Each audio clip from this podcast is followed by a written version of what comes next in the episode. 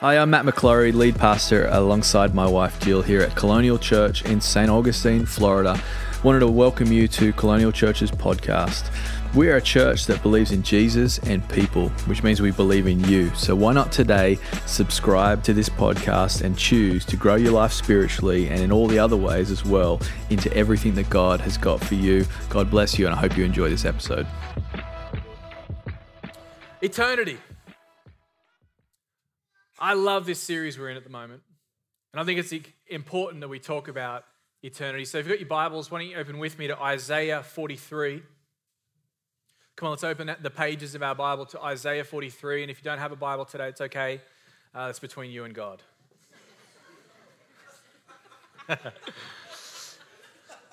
Just kidding. Just kidding. We'll have it on the screen right behind me. Eternity, part 3. Isaiah 43, verse 8 in the New Living Translation says this Bring out the people who have eyes but are blind, who have ears but are deaf. Gather the nations together, assemble the peoples of the world. Which of their idols has ever foretold such things? Which can predict what will happen?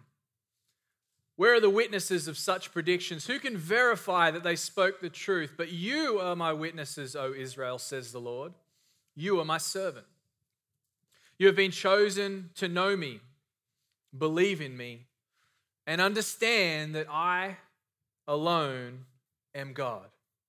There is no other God. There never has been, and there never will be. I, yes, I am the Lord, and there is no other Savior. First, I predicted your rescue, then I saved you and proclaimed it to the world. No foreign God has ever done this. You are witnesses that I am the only God, says the Lord. Verse 13 From eternity to eternity, I am God. No one can snatch anyone out of my hand. No one can undo what I have done. Let's pray. Lord, we thank you for your word today. God, we marvel at it. Lord, we marvel at how perfect your word is, how it's perfect in every way. It answers every question. It helps us to know the path forward. It helps us to understand the times we live in. It helps us to understand you better than we did yesterday. So I thank you today, Lord, as we submit, as we fasten up to your word today, that it's going to breathe life into your people. It's going to show us the way forward, and it's going to help us in every single way. And so, God, we're grateful for your word today. We thank you that you're going to speak through it, Lord. We thank you for colonial kids, the new generation, the next generation that's coming behind us, Lord. We thank you for colonial kids, and we ask that you would speak to them as well today. In Jesus' name. And we all said, Amen. Amen. I just want to say as well, when it comes to the preaching of the word in our church, if this is new to you, you're new to our church, new to faith, you know, this is not really like my time to, to have a speech. You know, what's that, that commercial? We're here to wow you. I'm not here to wow you, but God can. And God, through the ages, has always wowed people. And so, my job is not to wow you, my job is just to breathe out what I believe God has allowed me to breathe in. And so, I just pray that today that you could have some faith expectation that God's going to speak through His Word. And it's going to be awesome.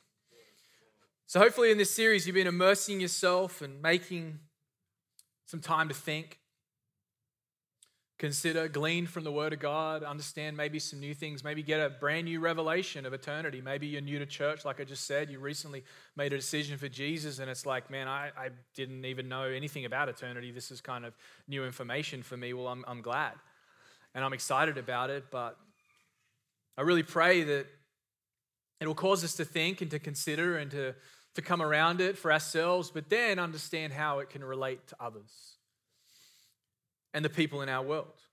We've been on a journey answering some very normal, very, I believe, natural questions that we would ask. Questions like, is heaven real? We started there by talking about the reality of heaven, how, how it is actually real, how it does exist, it's a place, and other questions like what happens, you know, When my life is over, what's happened to my loved ones? Will people be there? Or what's it going to look like? And I talked about my friend Arthur Stace in the 1900s in Australia, writing one word on the streets of Australia caused the whole city to ready itself and for the ground to be stirred and to be ready for revival to come, all because of that word, eternity. So we started there, and then last week I talked about, well, if it's in the scope of eternity and how magnificent it is and how God has created it. And like we read just now in Isaiah 43, from eternity to eternity, eternity I am God. Well, what could I possibly do? What, what part could I play? What, what, how, how could I play a part in that? And we talked about, well, that's our opportunity today is to live for Jesus in this moment, connected to heaven, and then to, to spend our life loving and being about the things that Jesus loves. And then finally, the most amazing part, I believe, about last week's message, if you missed it, you've got to go back and watch it, is that we can actually determine in our own way, in our own world, we can actually have an impact on the population of heaven. That we can actually see other people in heaven because of maybe an invite to church or maybe a moment in a conversation or maybe a, a sending someone a message and helping them come around the idea of eternity and eternal life in heaven. So we're going to continue part three today. The title for the message is What is it going to be like? What's it going to be like? Eternity in heaven. What can I expect? What does Scripture tell us? How can I get my mind around heaven and heaven in eternity, in the scope of eternity. A couple of key verses before we get into it. We're going to cover some ground this morning, so maybe just write these references down. But 1 Corinthians 2 and verse 9 says, But as it is written, what no eye has seen, nor ear has heard, nor the heart of man imagined, what God has prepared for those who love him. It's speaking of what awaits you, speaking of what's ahead for those that love him. 1 John 3, it's going to be one of our key texts today. John said this He said, See what kind of love the Father has given to us that we should be called children of God. And so we are. The reason why the world does not know us is that it did not know Him. Beloved, we are, children, we are God's children now. And what we will be has not yet appeared. Look at this. But we know that when He appears, we shall be like Him because we shall see Him as He is. That's a powerful promise about eternal life in heaven. You know, man has always had an obsession with the afterlife, with death and what comes after death. Always had an obsession with what's next. I remember Robert Fergusson from Hillsong Church, great Bible teacher, said something one time that really struck me. He said, In the Victorian age, people were obsessed with the afterlife. Everyone wanted to talk about it, but no one would ever talk about sex. It was a taboo topic.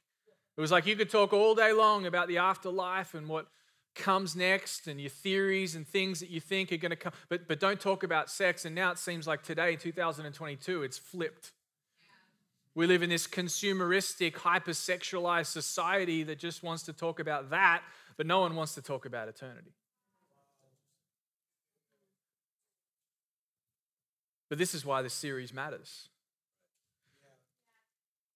There was a study done by the Pew Research Group in 2017 that was re upped in 2021, just last year.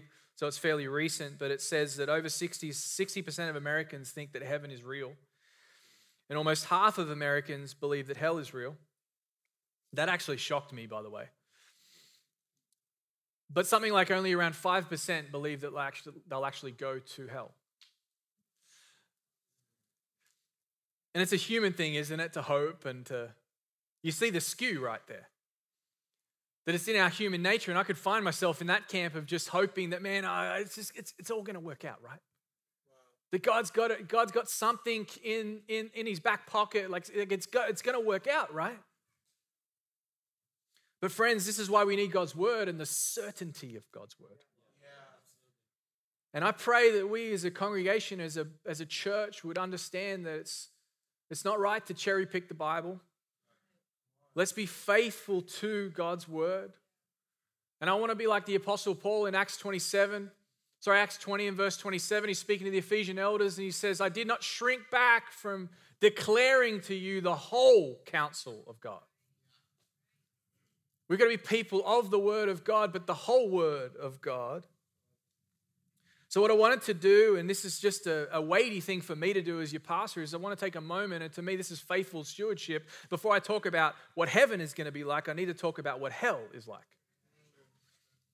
And I'm sensitive in this room to where people are at, and I understand that. I put myself in that category. That, that you know, this is weighty, this is this is difficult, and this is tough, and I get it, but I don't want to shy away from it. So I want to take a moment and look at what Scripture tells us. Before we look at what Scripture says about heaven, I want to take a moment, look what Scripture says about hell. And maybe you're in here today, and hey, if this is your first week coming to church, just hang on. All right? Just strap yourself in, come back next week, it'll all be fine.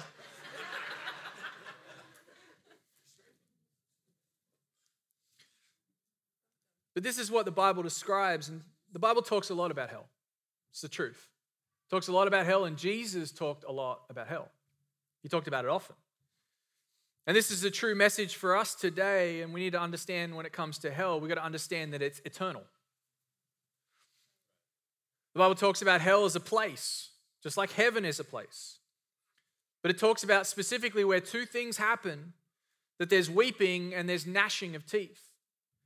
I'll give you a couple verses. Jude 7 Just as Sodom and Gomorrah and the surrounding cities, which likewise indulged in sexual immorality and pursued unnatural desire, serve as an example by undergoing a punishment, look at this, of eternal fire.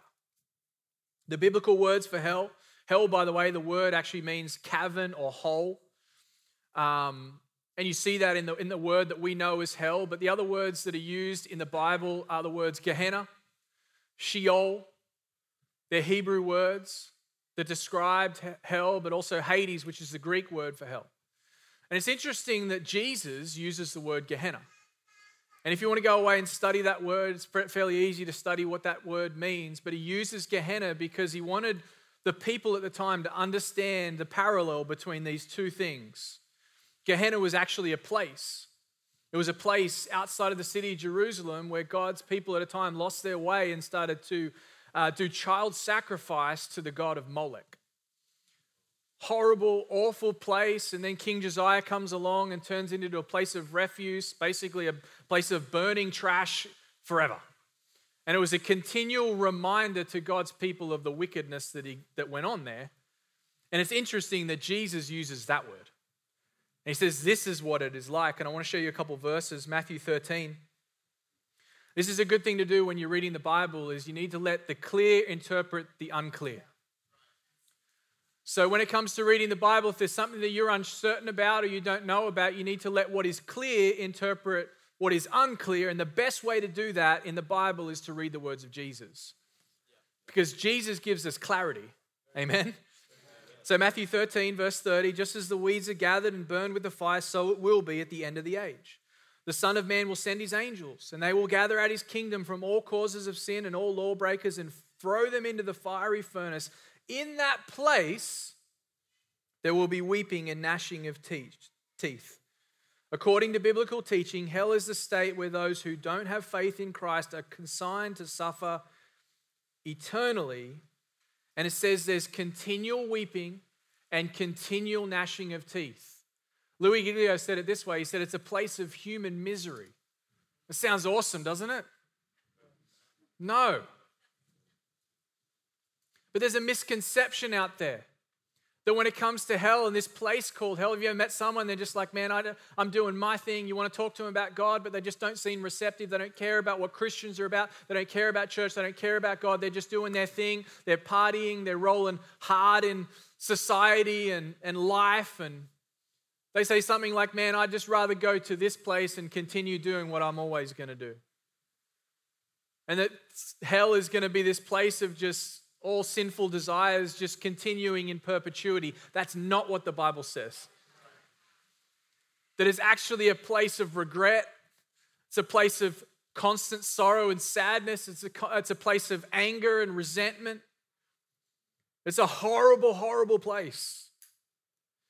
But the worst part for me, as I was preparing this message, was that it's actually a place of separation. And this is where the key text for me about all of this is, and it's Luke, 7, Luke 16. Remember the story of the rich man and Lazarus and Abraham's bosom? You know that story? You remember that story? But there's so much weight in this that I just want to read it to us. And you know how the story starts? There's a rich man who had great things and lived well, had great clothing, and had the very best of what life had to offer and was at the top. And then there was this poor man who had sores on him. His name was Lazarus, and he laid at his gate.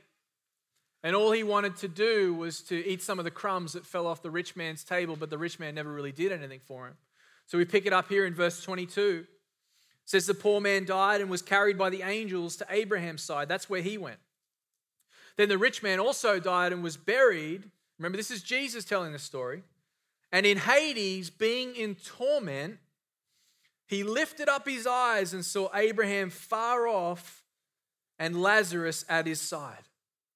And it says, And he called out, Father Abraham, have mercy on me and send Lazarus to dip the end of his finger in water and cool my tongue, for I am, angu- I am in anguish in this flame. But Abraham said, Child, remember that you in your lifetime received your good things, and Lazarus in like manner received bad things, but now he is comforted here. Heaven is a place of comfort. You are in anguish, and besides all of this, and this is where I land with this stuff, this is where it gets weighty for me because Jesus makes it clear. Between you and us is a great chasm that has been fixed in order that those who would pass from here to you may not be able, and none may cross from, from there to us.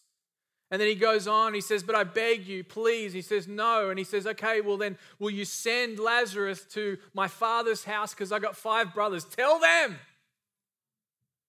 that what it's like here, they've got to know, and maybe they'll listen. He said, No, they, they won't listen if they, they have Moses, they have the prophets. And then he says, But still, maybe they'll listen if someone rises from the dead. And he says, No, they won't be convinced of that either. And this is where it gets me is because there's a distance. This is what hell is going to be like. There's a distance, there's a chasm, there's a, there's a, there's a, there's a, a fixed distance. And there's a knowledge of the goodness of God in this place, but there's no way to reach it. There's no way to get there. And this is what Jesus says it has been fixed for all of eternity. And it's impossible to reach the grace of God. And this is why this series matters. Because we need to be people that understand eternity. We need to be people that understand what it's going to be like as the Bible describes. I want to be people that, I want us to be people that understand these are Jesus' words, not the opinions of men or the latest theory. But we can get perfect certainty when it comes to eternity. Because eternity is what? But a breath away. And the best part is that hell is avoidable. The best part is I get to choose where I spend eternity. I get to choose where I go.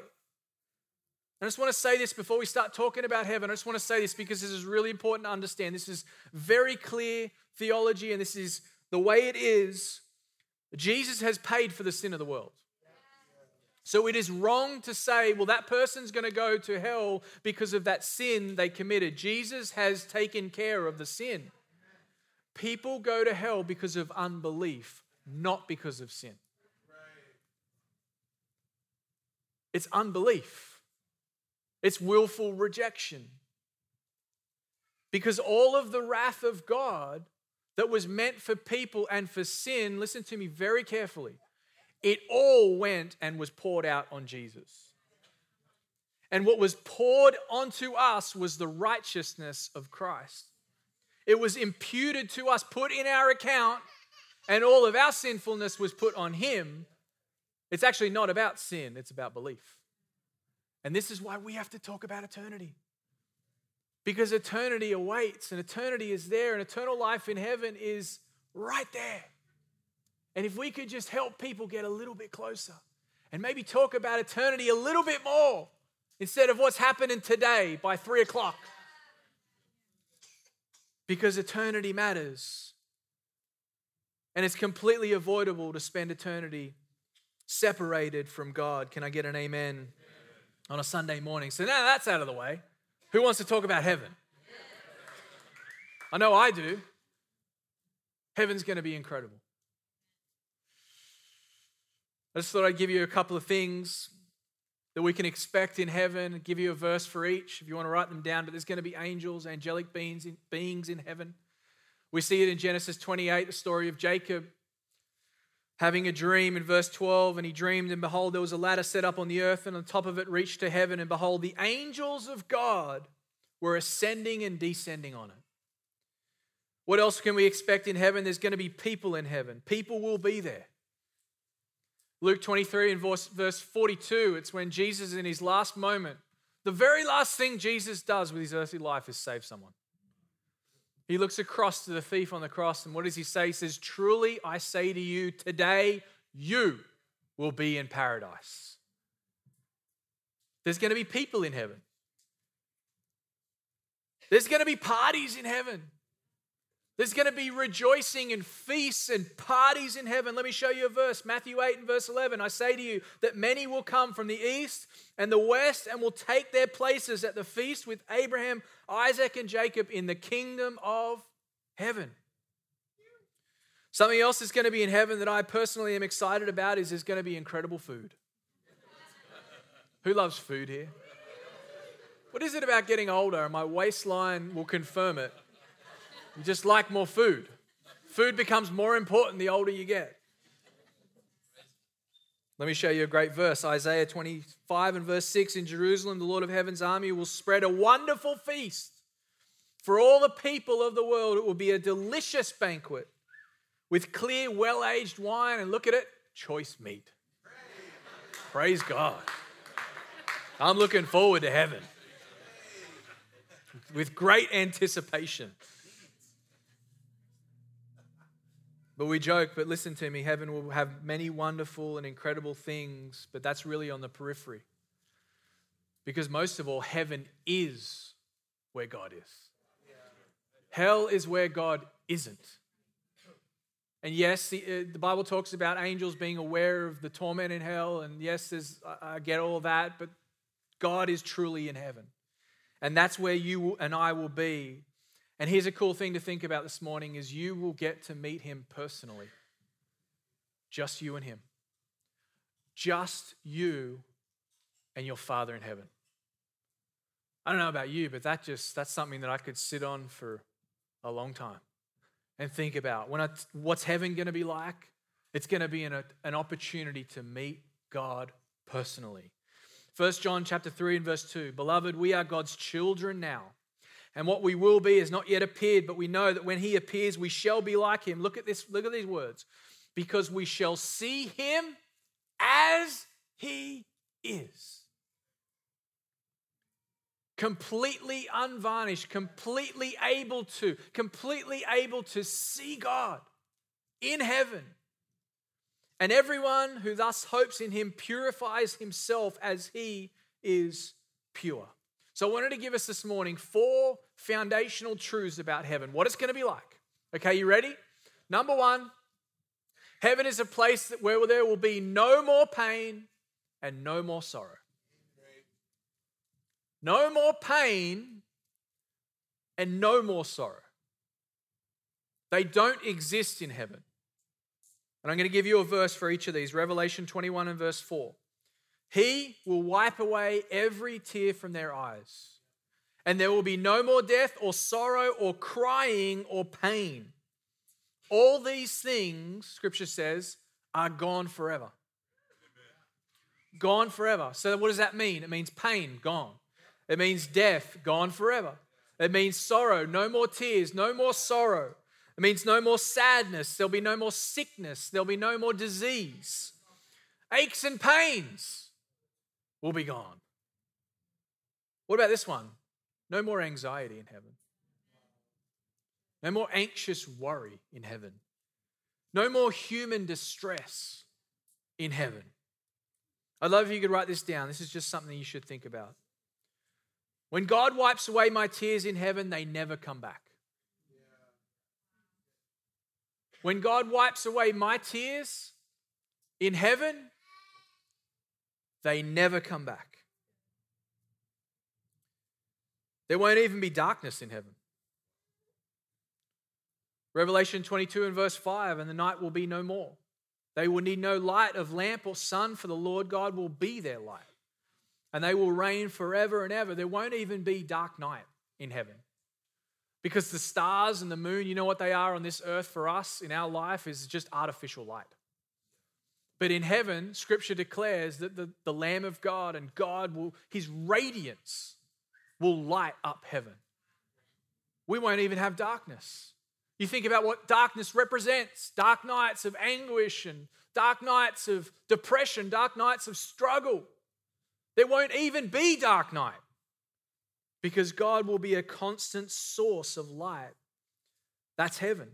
So, number one, it's a place where there's no more sorrow, no more pain. Number two, this is what heaven's going to be like there will be permanent joy and unconditional love. Permanent joy and unconditional love. If there's going to be any tears, there's going to be tears of joy tears of elation, tears of pure joy. Our text this morning, 1 John 3, look at these words. See what kind of love the Father has given us, that we should be called children of God. It's almost this sense of John saying that unconditional love that a father gives a child when they're small. That's a constant in heaven. That's a continuation in heaven. It never goes away in heaven. You know, I've been a Christian for 20 years, and occasionally I've watched some of these testimonies or documentaries, whatever you want to call it, you know, stories about people that have died on, say, the operating table and have gone to heaven and come back. And, you know, I don't put any stock in any of those because the Bible's enough for me, and I don't, I don't look at those and take that as the word of God. It's not. It's just someone telling a story of what they went through. But this is one thing that I've observed of all those that I've, not a lot, but a few. Every single one of them says the same thing. Says that when they're there, what they experience is all they can describe it as this sense of complete and unconditional love. That there's no judgment for them in the moment, that they just feel a love, a consistent, continual love and that's heaven. It's a place of unconditional love. John says, See what kind of love the Father has given us, that we should be called children of God, a permanent love, a constant love. You know, the highs and lows of life don't exist in heaven. You notice in life, there are highs where we have these highs of moments of maybe emotional uh, joy and we think, oh, this is great, and happiness comes into our life. We're maybe having a good season. And then there are times of sadness, maybe because of grief and loss and struggle and things we've gone through. And there's lows. And then eventually, you know, we, we get brought to another high. It's almost like the, the valleys of life and the mountains of life on the pilgrimage of life. That there's this pendulum swing between those two things that doesn't exist in heaven. It's a place of condition, unconditional love permanent, unconditional love for you and for me. It's consistent, it never leaves, it's always there. It's, it's joy for eternity. That's heaven. And there is overwhelming support all through Scripture that describes it that way. Luke 15 and verse 7. Just so I tell you, there will be more joy in heaven over one sinner who repents. I know it's talking about salvation, but just look at the words joy in heaven. It's right there. In other words, heaven is not a place like earth where we swing back and forth, but we're just permanently feeling the joy, permanently happy.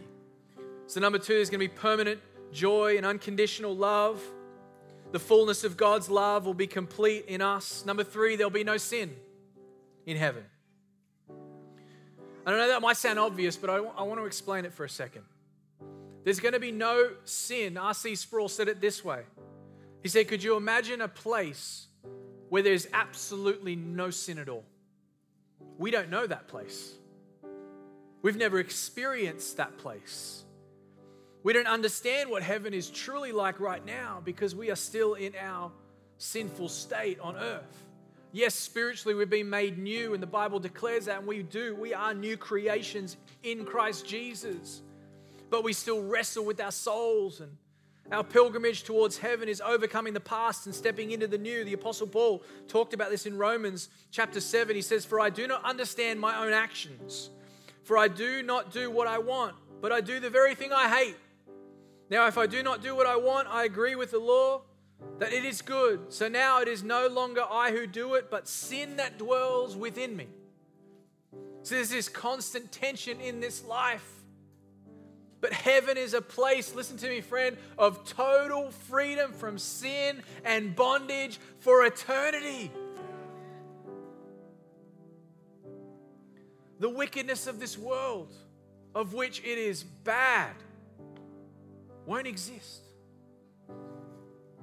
And the righteousness of God purifies all wickedness, and we will live in an eternity that's completely sin free. Just try to imagine it for just a moment. Imagine a place where no sin exists. Not even a speck, not even a hint. No transgression, no iniquity, no sin. It's a place where there'll be no sin. And number four, foundational truth about what heaven will be like. Listen to me because this is the best part. There's a place for you. What's heaven going to be like? Well, when you get there, there's going to be a place for you. When you get to heaven, you're not going to have to go to heavenslist.com and start looking for your own place, filling out paperwork, giving them your heaven's credit check.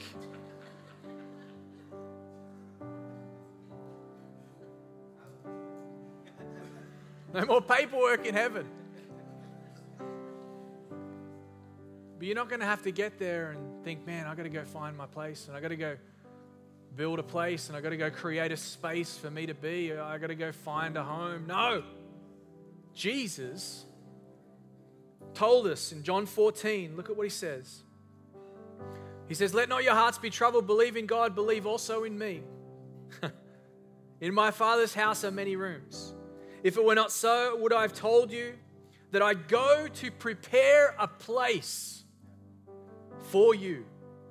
And if I go and prepare a place for you, I will come again and I will take you to myself, that where I am, you may be also. Praise God. You don't have to worry about what, what it's going to be like when you get there. God has already made preparations for you, Jesus has already gone ahead for you. He's already gone ahead into your eternal future and made the perfect place, made a space that's absolutely ideal for you. It's going to fit in every way, every square inch. Perfect for you. Because there is a place for you in heaven through Jesus Christ. And we have every reason to be confident. Because listen to me, friend, God doesn't make idle preparation, God takes His word seriously. He doesn't let us down. When it says that God prepares a place, it means that He prepares a place. And that's why it says in Colossians 3 and verse 1, this is where I want to finish today. It says, Since you have been raised to new life with Christ, set your sights on the realities of heaven. And we're going to talk about that next week. That some of what happens here transfers there. But there's a reality of heaven where Christ sits in the place of honor at God's right hand. Think about the things of heaven. Sounds like our series. Not the things of earth. For you died to this life, and your real life is hidden with Christ in God. And when Christ, who is your life, is revealed to the whole world, you will share in all his glory. Would you stand with me? Thanks for listening to that podcast. We pray it blessed you and empowered you in all that God's got for you. Why don't you share that with a friend, someone who maybe needs to hear it? We'd love for you to also to visit us um, either online at colonialchurch.life or here at church at 550 State Road 207 here in St. Augustine, Florida. Be blessed.